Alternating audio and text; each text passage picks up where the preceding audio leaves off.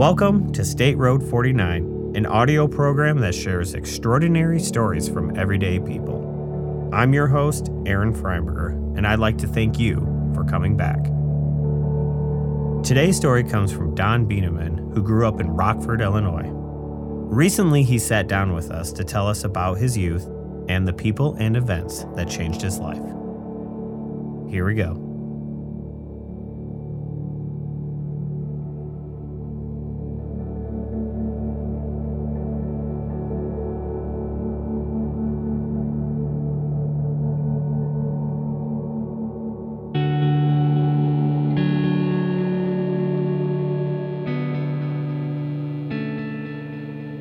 I was probably about 12 or 13 uh, when I, my parents allowed me to drink at home and uh, beer, and uh, I would have my friends over and uh, just have a little beer party. And my dad sometimes would say, "Hey, Don, come come up to the bar here, have a beer with me." And I was 12 or 13 years old. You know, that's the family that I was from, and uh, it was kind of common for me. So I didn't, I, at that age, I didn't think it was real weird. Uh, my grandfather owned a bar, so they were all drinkers. And uh, so my father basically was an alcoholic, but he was a working alcoholic. He never missed work. I would just be at home on the weekends, and my dad would set me up. We had a little bar the, in the kitchen uh, by the window, and he would say, "Hey, Don, come sit up here and have a beer with me." And uh, I would have a have a beer, you know, just at a young age. It was no big deal to me, and uh, he just allowed it and everything. And uh, so that's just pretty much how it was.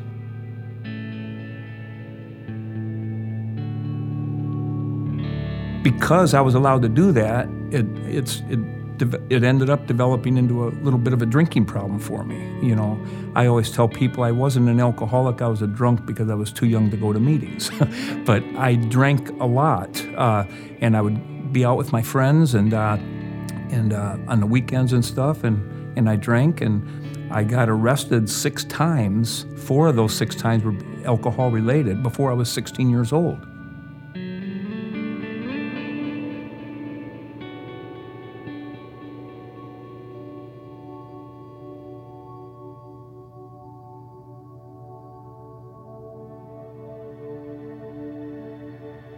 One time I mentioned I, I stole uh, cases of beer out of the Cubs Tavern in Rockford, and I got caught, went to jail for that.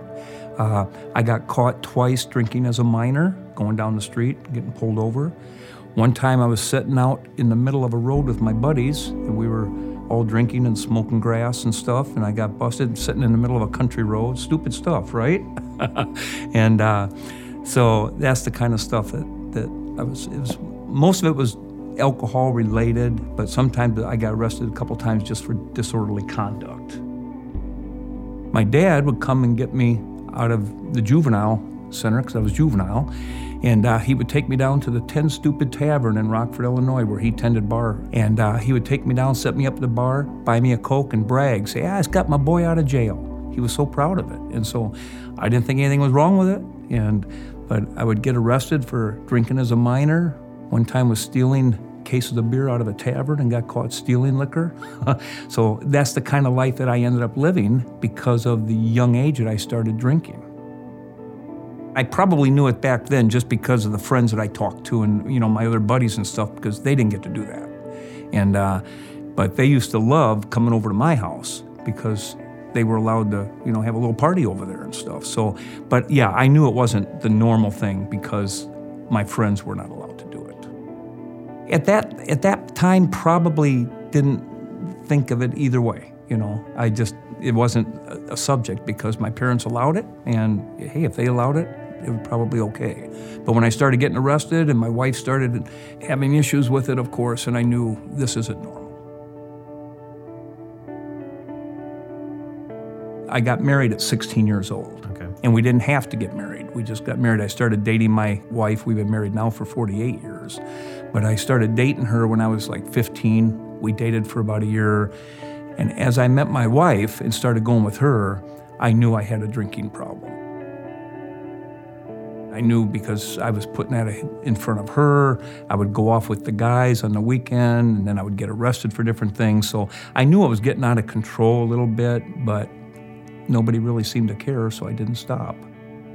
When we started going out, I really liked her and I wanted to spend time with her. But as time went on, I would go out with my buddies and I'd go and do stuff I shouldn't do. And it started affecting our relationship a little.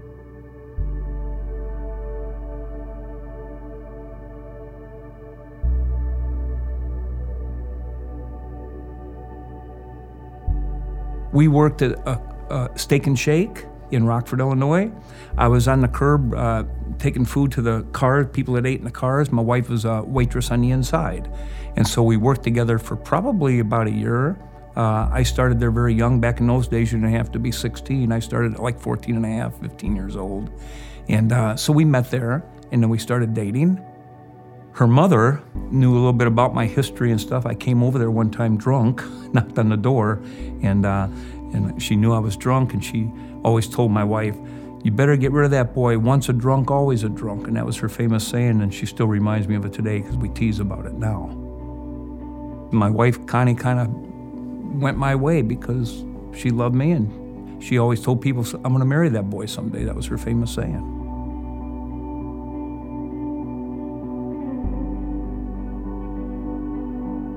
Probably the first couple of years of our marriage, uh, that we were probably heading down the divorce road after a couple years because of my lifestyle, okay, because I was running around doing that kind of stuff. So it put a lot of pressure on the marriage early on. I mean, we never separated, we never filed for divorce, but our relationship was really stressed because of it. Do you think if you kept drinking, you'd be divorced today? Absolutely. I would have been divorced probably three years into my marriage if I would not have changed. I worked a full time job at a toy company in Rockford during the daytime, and uh, we needed more finances. My wife was working, and uh, so I went to work uh, to deliver pizzas at Ron Sano's Pizzeria in Rockford. And uh, Vito was the manager of that. The reason I knew about this place, this Ron Sano's Pizzeria, is because one of the owners actually worked at Nylint Toy Company that I worked at and told me hey, we could use somebody to deliver a pizza. If you want a part time job, go over to Ron Sano's, and uh, I own it. I'm one of the three owners, so that's how I found out about it. So they hired me, and I started delivering pizzas, and Vito was the manager that was there every night.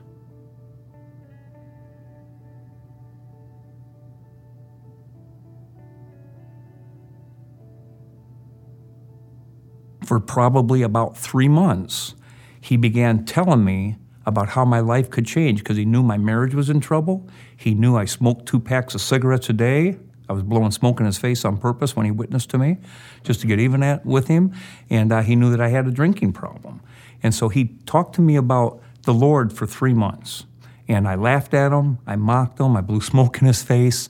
And finally, one Friday night, I, I'll never forget it, it was a Friday night, he said, Don, we're a little slow tonight. Sit down. I've told you about the love of God for three months now. I told you how your life could be changed. I told you how your marriage could be healed and, and all these problems could go away, and you've laughed at me and you've mocked me. He said, Tonight, I'm going to tell you about hell.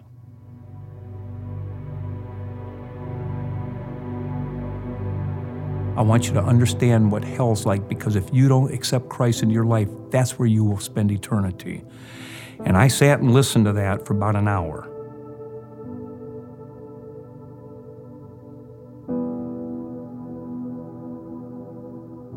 It was getting late, and we usually closed up about 10 or 11 o'clock at night. And so I left the pizzeria. And on the way home, because I was so ignorant on all this stuff, I was never raised in church and knew nothing about this kind of stuff. I thought, oh my, I'm going to get hit by a car and killed before I can get home and get on my knees and ask Jesus into my life. Somebody had given me, and I don't remember who it was, but somebody had given me a Four Spiritual Laws tract, and the prayer of salvation is always in those. And I had that in my wallet. And I got home, and the Lord spared me. I got home, I got on my knees, I asked the Lord into my life. I read that prayer, but I meant it with all my heart, and my life was changed. And I never, since to this day, have walked away from that. And so I accepted Christ into my life, and things started to change.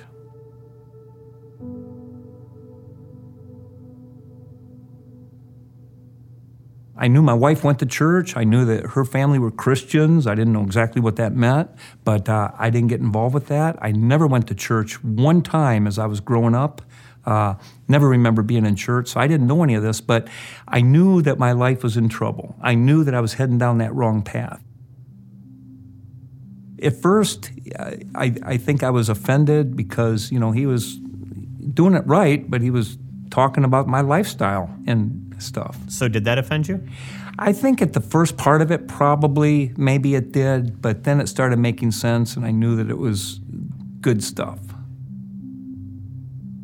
For me, it's when I started hearing about salvation in Christ, then I wanted that more than the liquor. Vito was very polite and very nice, and you know, him and I had a pretty decent relationship from that standpoint. But then I think I was the kind of guy that had to be scared into it. You know, I couldn't I couldn't just accept Christ in my life because of all the good things that he was telling me could happen.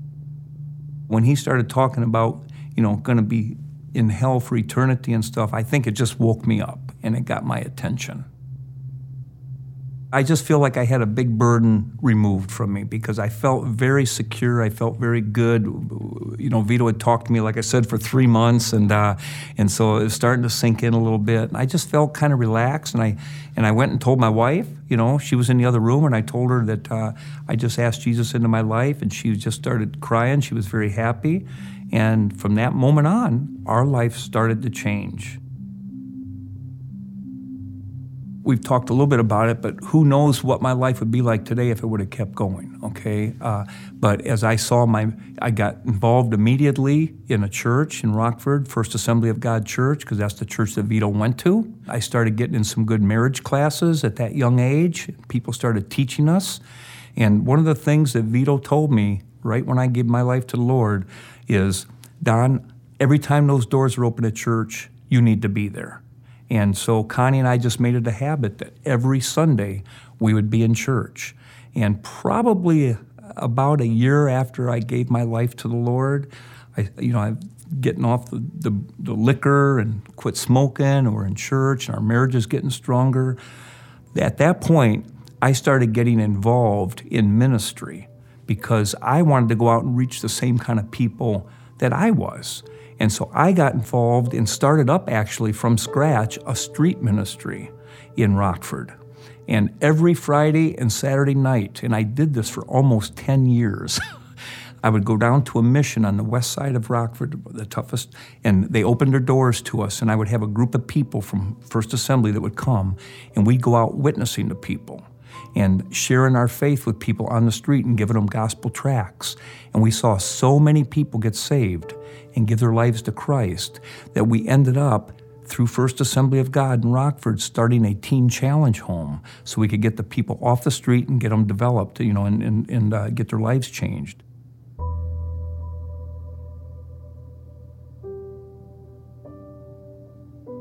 At one point, uh, as, as, I got into it a little bit, uh, we would actually go into bars. My father was a bartender, and he would allow us to come in, and we would go into the bars and pass out tracts and talk to people right at the bar. What did your dad think about all this? Well, he didn't know what to think of it, to be honest with you. I mean, they were respectful and stuff, uh, and uh, but he didn't really know what to think about it. But I do want to say and have this in here that before they passed away, I was so privileged to lead both my mom and my dad to the Lord Jesus, and they both got saved before they died. But at the beginning, they thought, oh, Connie's influencing them, and you know, and, and they, he didn't know what to think because he wasn't raised in any of that either. Did you get any blowback from him? A little bit. I mean, I remember him uh, at one point saying, "I can't believe how henpecked you got. You won't even have a beer with me anymore," and. And I, and I would have to tell him, it's because I've got something new in my life, Dad. I don't do that anymore.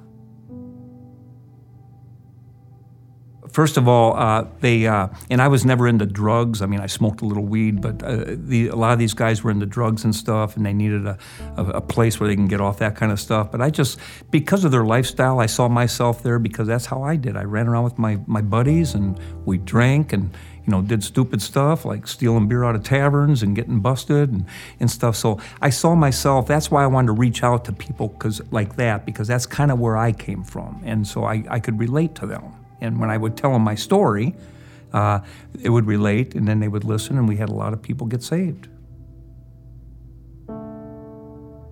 I started to work with Teen Challenge, and some lady at our church actually donated a house on the west side of Rockford to the church.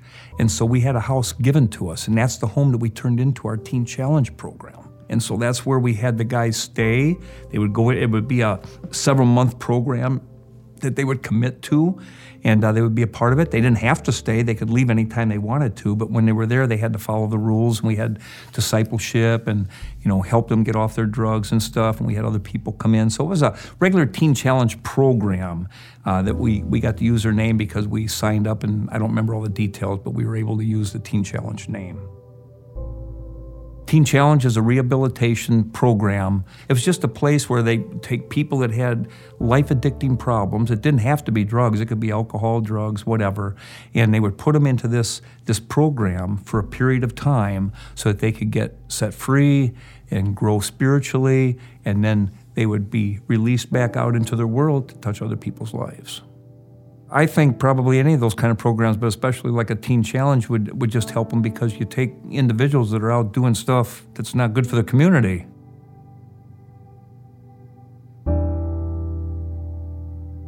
Even today, now, because of my background, I go to Westville Prison on Wednesday nights uh, a couple times a month. And I love working with the inmates and reaching out to those people. So that's kind of been my life, going back to where I used to be, uh, being arrested six times as a, as a young kid. Thank God I didn't end up in prison because I was so young, but I love reaching out to people in those areas. So that's what my whole life has pretty much been about.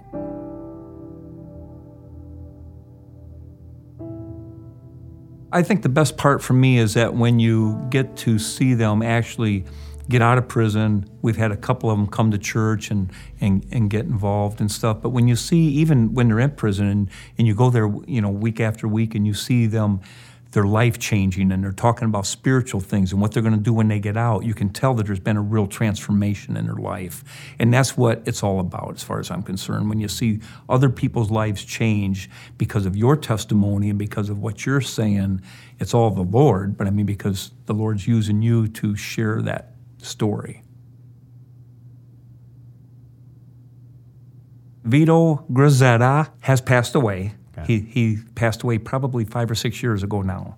Uh, but did you keep in touch with him? I did for up until he passed away. Uh, but Vito was a very big Italian, and uh, he kind of just drew respect just when you looked at him because you didn't want to get him upset with you. But he he never showed that side of it. But I'm just saying.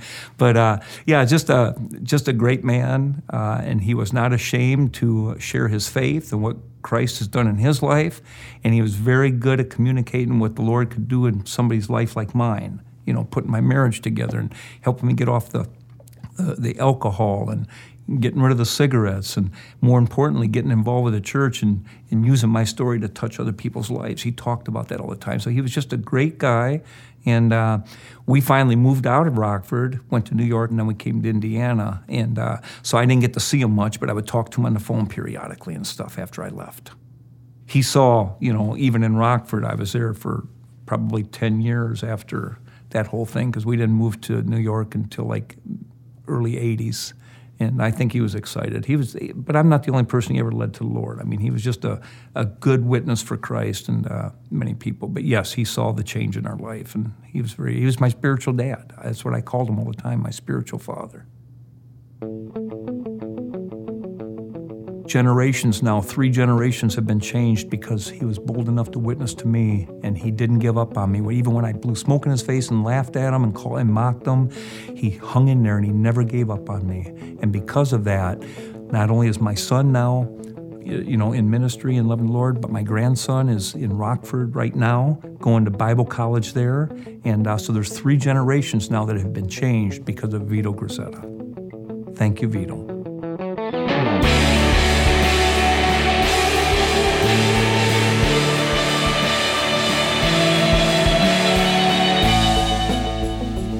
Once again, that was Don Bieneman, who we'd like to thank for sharing his story. And we'd like to thank you for listening. I'm Aaron Freinberger, and this is State Road 49.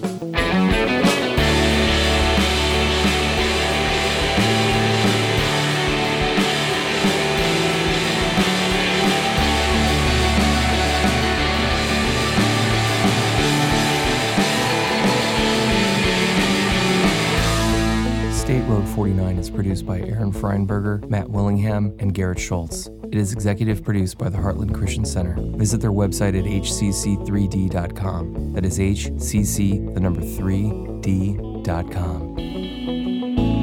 This episode was recorded, edited, and mixed by Garrett Schultz. Music by Thomas Killavas. For more information about the program, visit us at facebook.com slash state road 49. This program was produced in Valparaiso, Indiana.